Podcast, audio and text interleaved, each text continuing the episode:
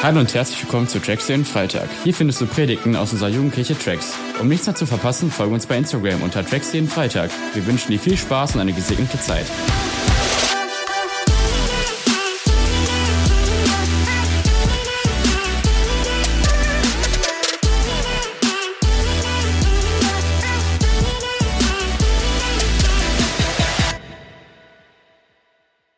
Buenos dias, ¿cómo están?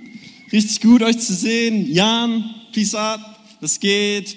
Richtig gut, dass äh, ihr hier seid, Eileen und Jakob. Richtig ähm, voll die Ehre, äh, euch wieder hier zu sehen. 5-8 lebt auf jeden Fall.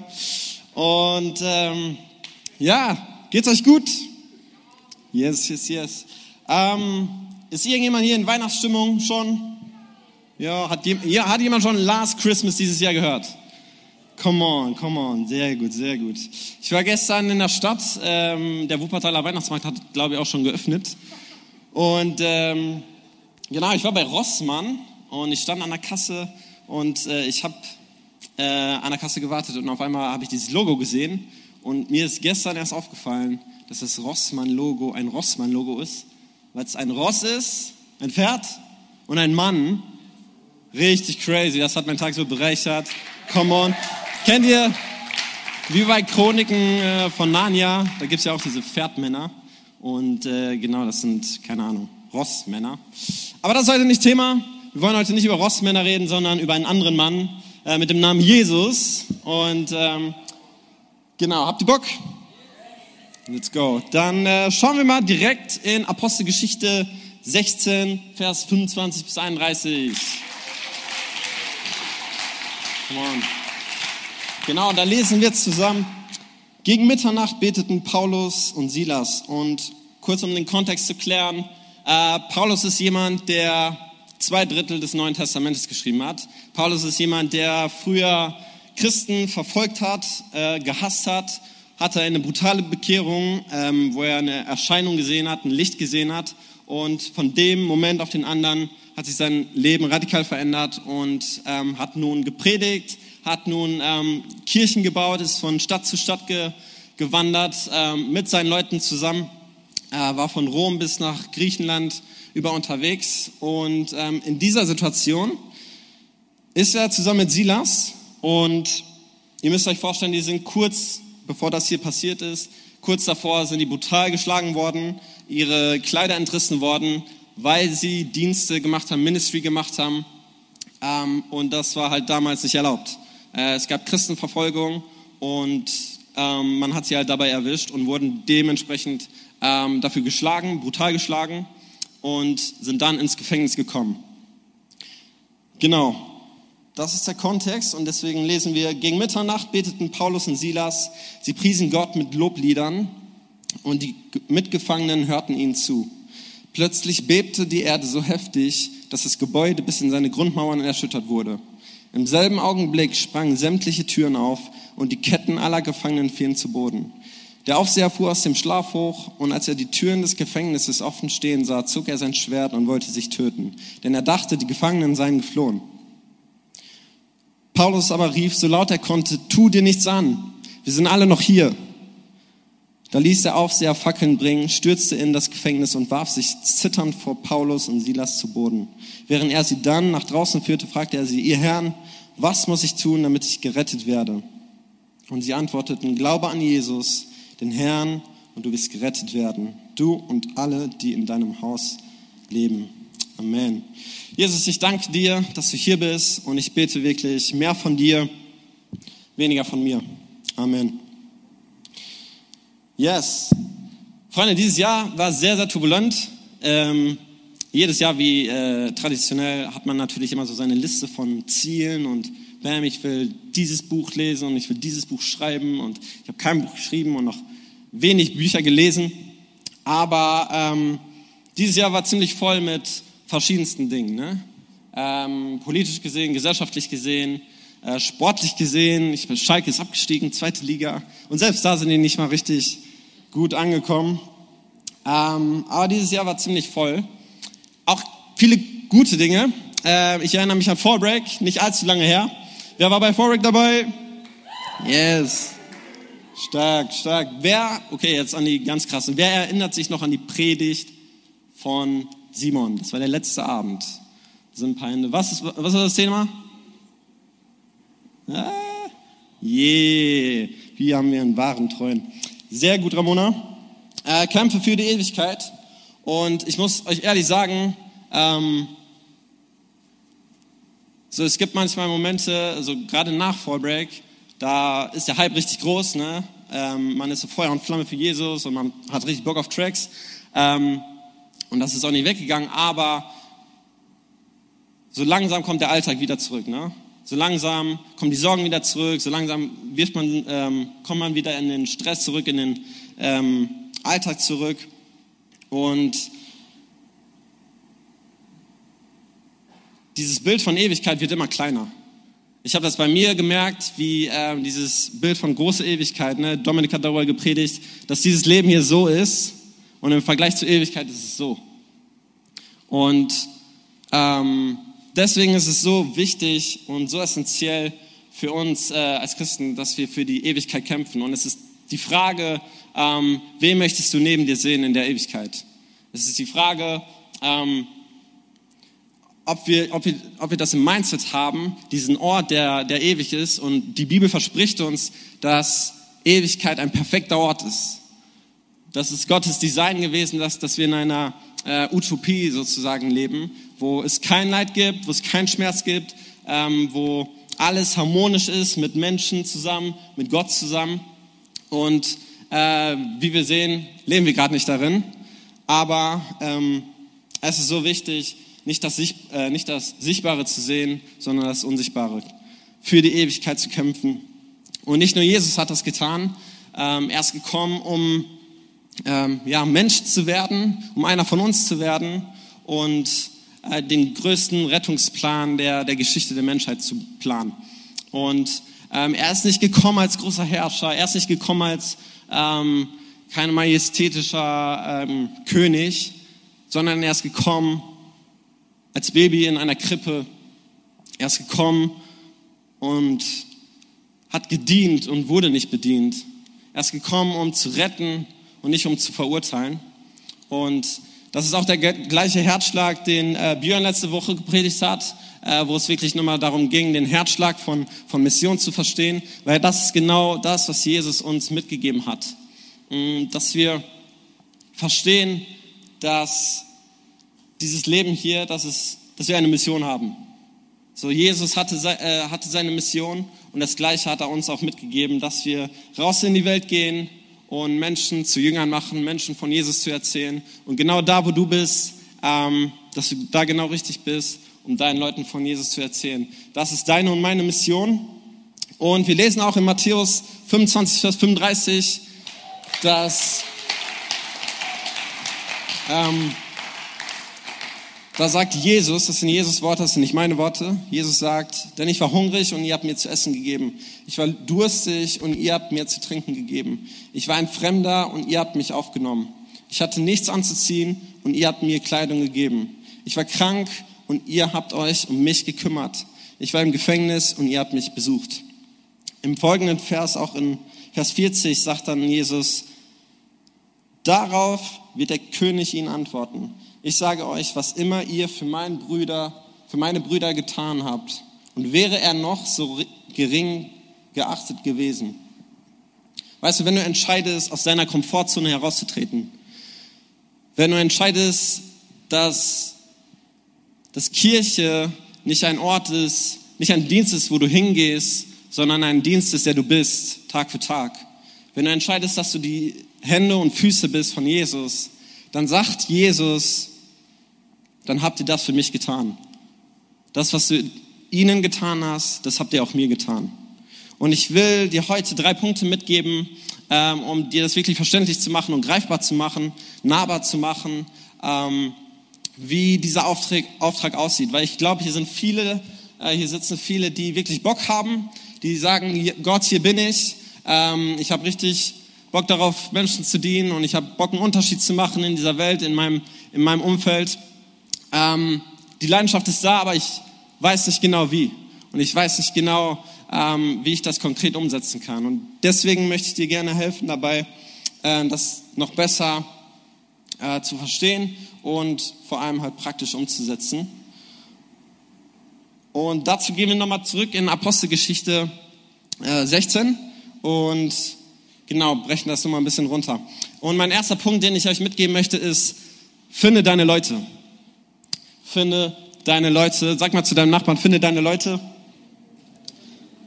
Yeah, find your people.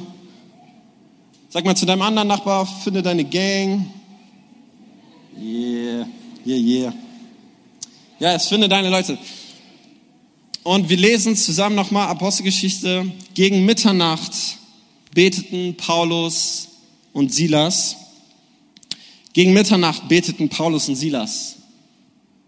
Gegen Mitternacht beteten Paulus und Silas. Ich würde dich gerne fragen, wer ist bei dir um Mitternacht?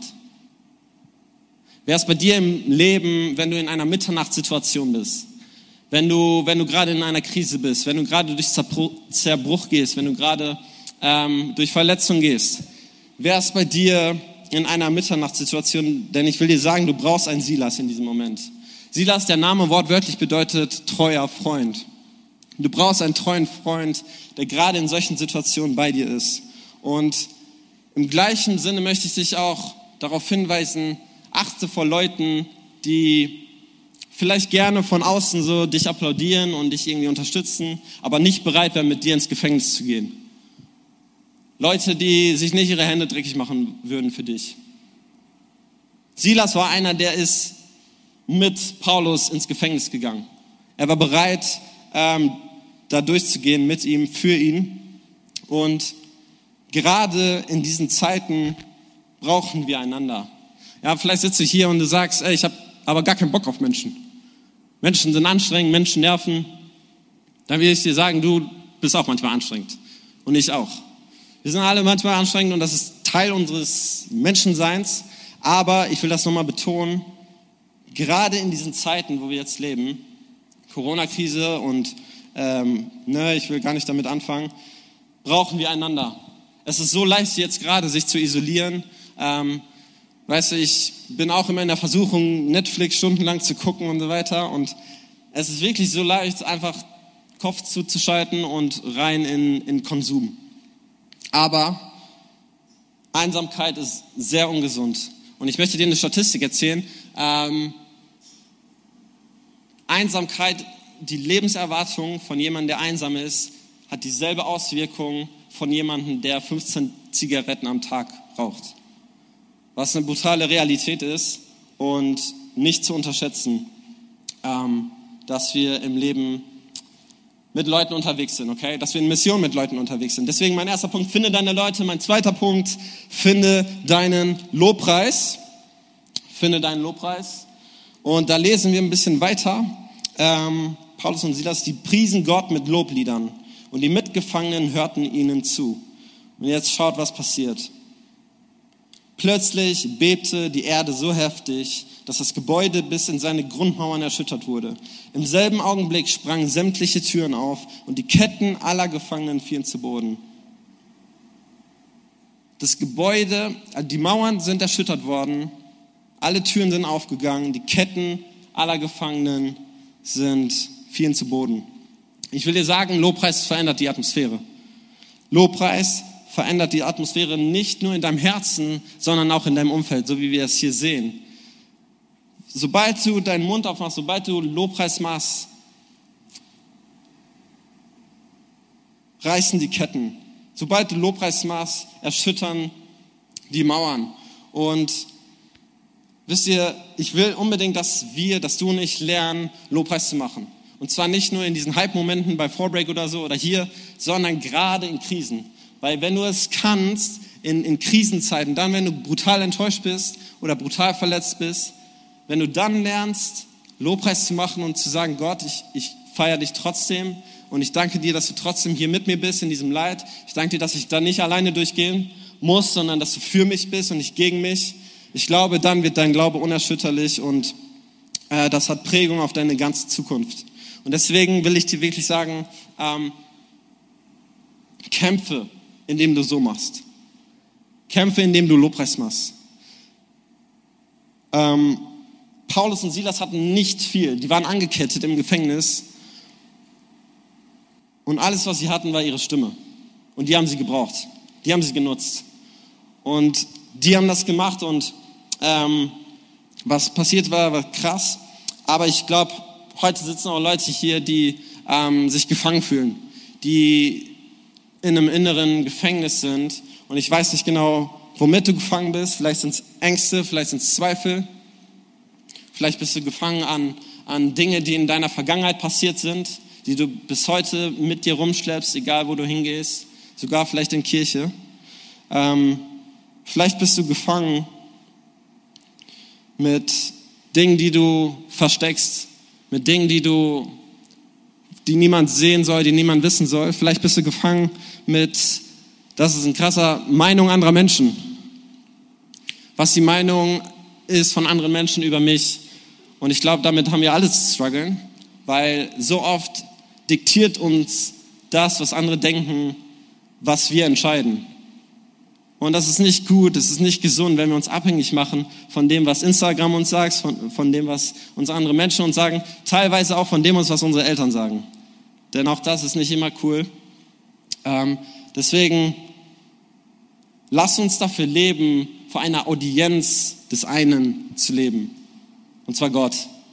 Dass es mich nicht interessieren muss, was, was ihr denkt, gerade was ich sage oder erzähle, sondern dass ich weiß, ey, Gott ähm, ist mein Vater und ähm, ich bin sein Kind und ich möchte, dass das auch für dich gilt, ähm, dass du das glaubst und, glaubst und für dich annehmen kannst, ähm, dass du ein Kind Gottes bist und dass du nichts aus der Meinung anderer Menschen machen musst. Also, lasst uns den Lobpreis finden, äh, zu egal welcher Situation. Und mein dritter Punkt ist, finde das Leid. Sag mal zu deinem Nachbarn, finde das Leid. Finde das Leid. Yes. Denn wir lesen, wir lesen weiter, der Aufseher fuhr aus dem Schlaf hoch und als er die Türen des Gefängnisses offen stehen sah, zog er sein Schwert, Schwert und wollte sich töten. Denn er dachte, die Gefangenen seien geflohen. Doch Paulus rief, so laut er konnte, tu dir nichts an. Wir sind alle noch hier. Da ließ der Aufseher Fackeln bringen, stürzte in das Gefängnis und warf sich zitternd vor Paulus und Silas zu Boden. Während er sie dann nach draußen führte, fragte er sie, ihr Herrn, was muss ich tun? Wisst ihr, das ist gerade ein Moment von Evangelisation. Was muss ich tun, damit ich gerettet werde? Und sie antworteten, glaube an Jesus, den Herrn, und du wirst gerettet werden, du und alle, die in deinem Haus wohnen. Was ich so krass finde, ist, dass Paulus bleibt im Leid, im Leid des Gefängniswärter. Paulus macht nicht das, was der normale Menschenverstand sein würde. Ja, die sind gefangen, die wurden brutal geschlagen und auf einmal öffnet sich das Gefängnis und die haben die Chance rauszugehen. Aber er bleibt trotzdem da, weil er sieht, wie dieser Gefängniswärter sich gerade das Leben nehmen möchte. Und ich weiß nicht, wie viele Menschen du begegnest oder um dich herum sehen, um dich herum sind, denen es vielleicht ähnlich geht, die ähnliche Gedanken haben und ich wünsche mir so sehr, dass du es dir zum Herzen machst, ähm, diesem Auftrag nachzugehen, weil Paulus bleibt in diesem Leid stehen. Und das ist für mich die Definition von Empathie. Die Fähigkeit, im Leid anderer zu sein. Die Fähigkeit, sich in die, in die Lage des anderen hineinzuversetzen. Die Fähigkeit, wirklich in die Schuhe von dem anderen einzutreten und die gleiche Perspektive zu nehmen, wie der, ähm, der gerade leidet. Und das hat Paulus hier gemacht, was so stark war, ähm, weil er sieht, dass dieser Mensch gebrochen ist und er wusste, was auf ihn zukommen wird, wenn er die jetzt alle freilassen lässt. Und Paulus bleibt mit ihm im Leid und ich will dich ermutigen, denn gebrochene Menschen gibt es überall. Da musst du nicht weit gehen. Ähm, in deiner Schule gibt es Schüler und Lehrer, die gebrochen sind. In deiner Nachbarschaft gibt es äh, Menschen, die gebrochen sind. In, in deiner Familie wahrscheinlich gibt es Gebrochenheit und Zerbruch. Und ich glaube, es ist dein und mein Auftrag, Licht zu sein. Licht zu sein genau da, wo du bist. Ähm, vielleicht verändert sich nicht die ganze Situation, aber wenn du heute ein bisschen Hoffnung säst, Ich weiß nicht, was, was in ein paar Jahren passieren wird, wenn wir treu äh, dem nachgehen und versuchen, Licht zu sein und Licht in die Dunkelheit zu bringen. Letzter Punkt, ich will dich nur noch ermutigen, aktiv zu werden. Ich will dich ermutigen, ähm, es gibt so viele Möglichkeiten, wie du äh, das konkret machen kannst. Wir haben letzte Woche von den ganzen Missionsprojekten gehört. Ähm, wenn du dich da in eine Sache investierst, ähm, wo du sagst, ey, ich habe Bock, dieses oder jenes Land zu unterstützen, dabei zu sein, dafür zu beten, äh, das wäre ein mega krasser Segen. Äh, du kannst natürlich auch ins Street Team gehen. Da will ich auch wirklich nochmal betonen, ey, mach das zusammen. Äh, geh da nicht alleine hin, sondern nimm deinen Freund mit, deine Freundin mit, deine Kleingruppe mit und geh in Mission zusammen. Das macht einen Unterschied. Mutig und stark haben wir gerade gehört.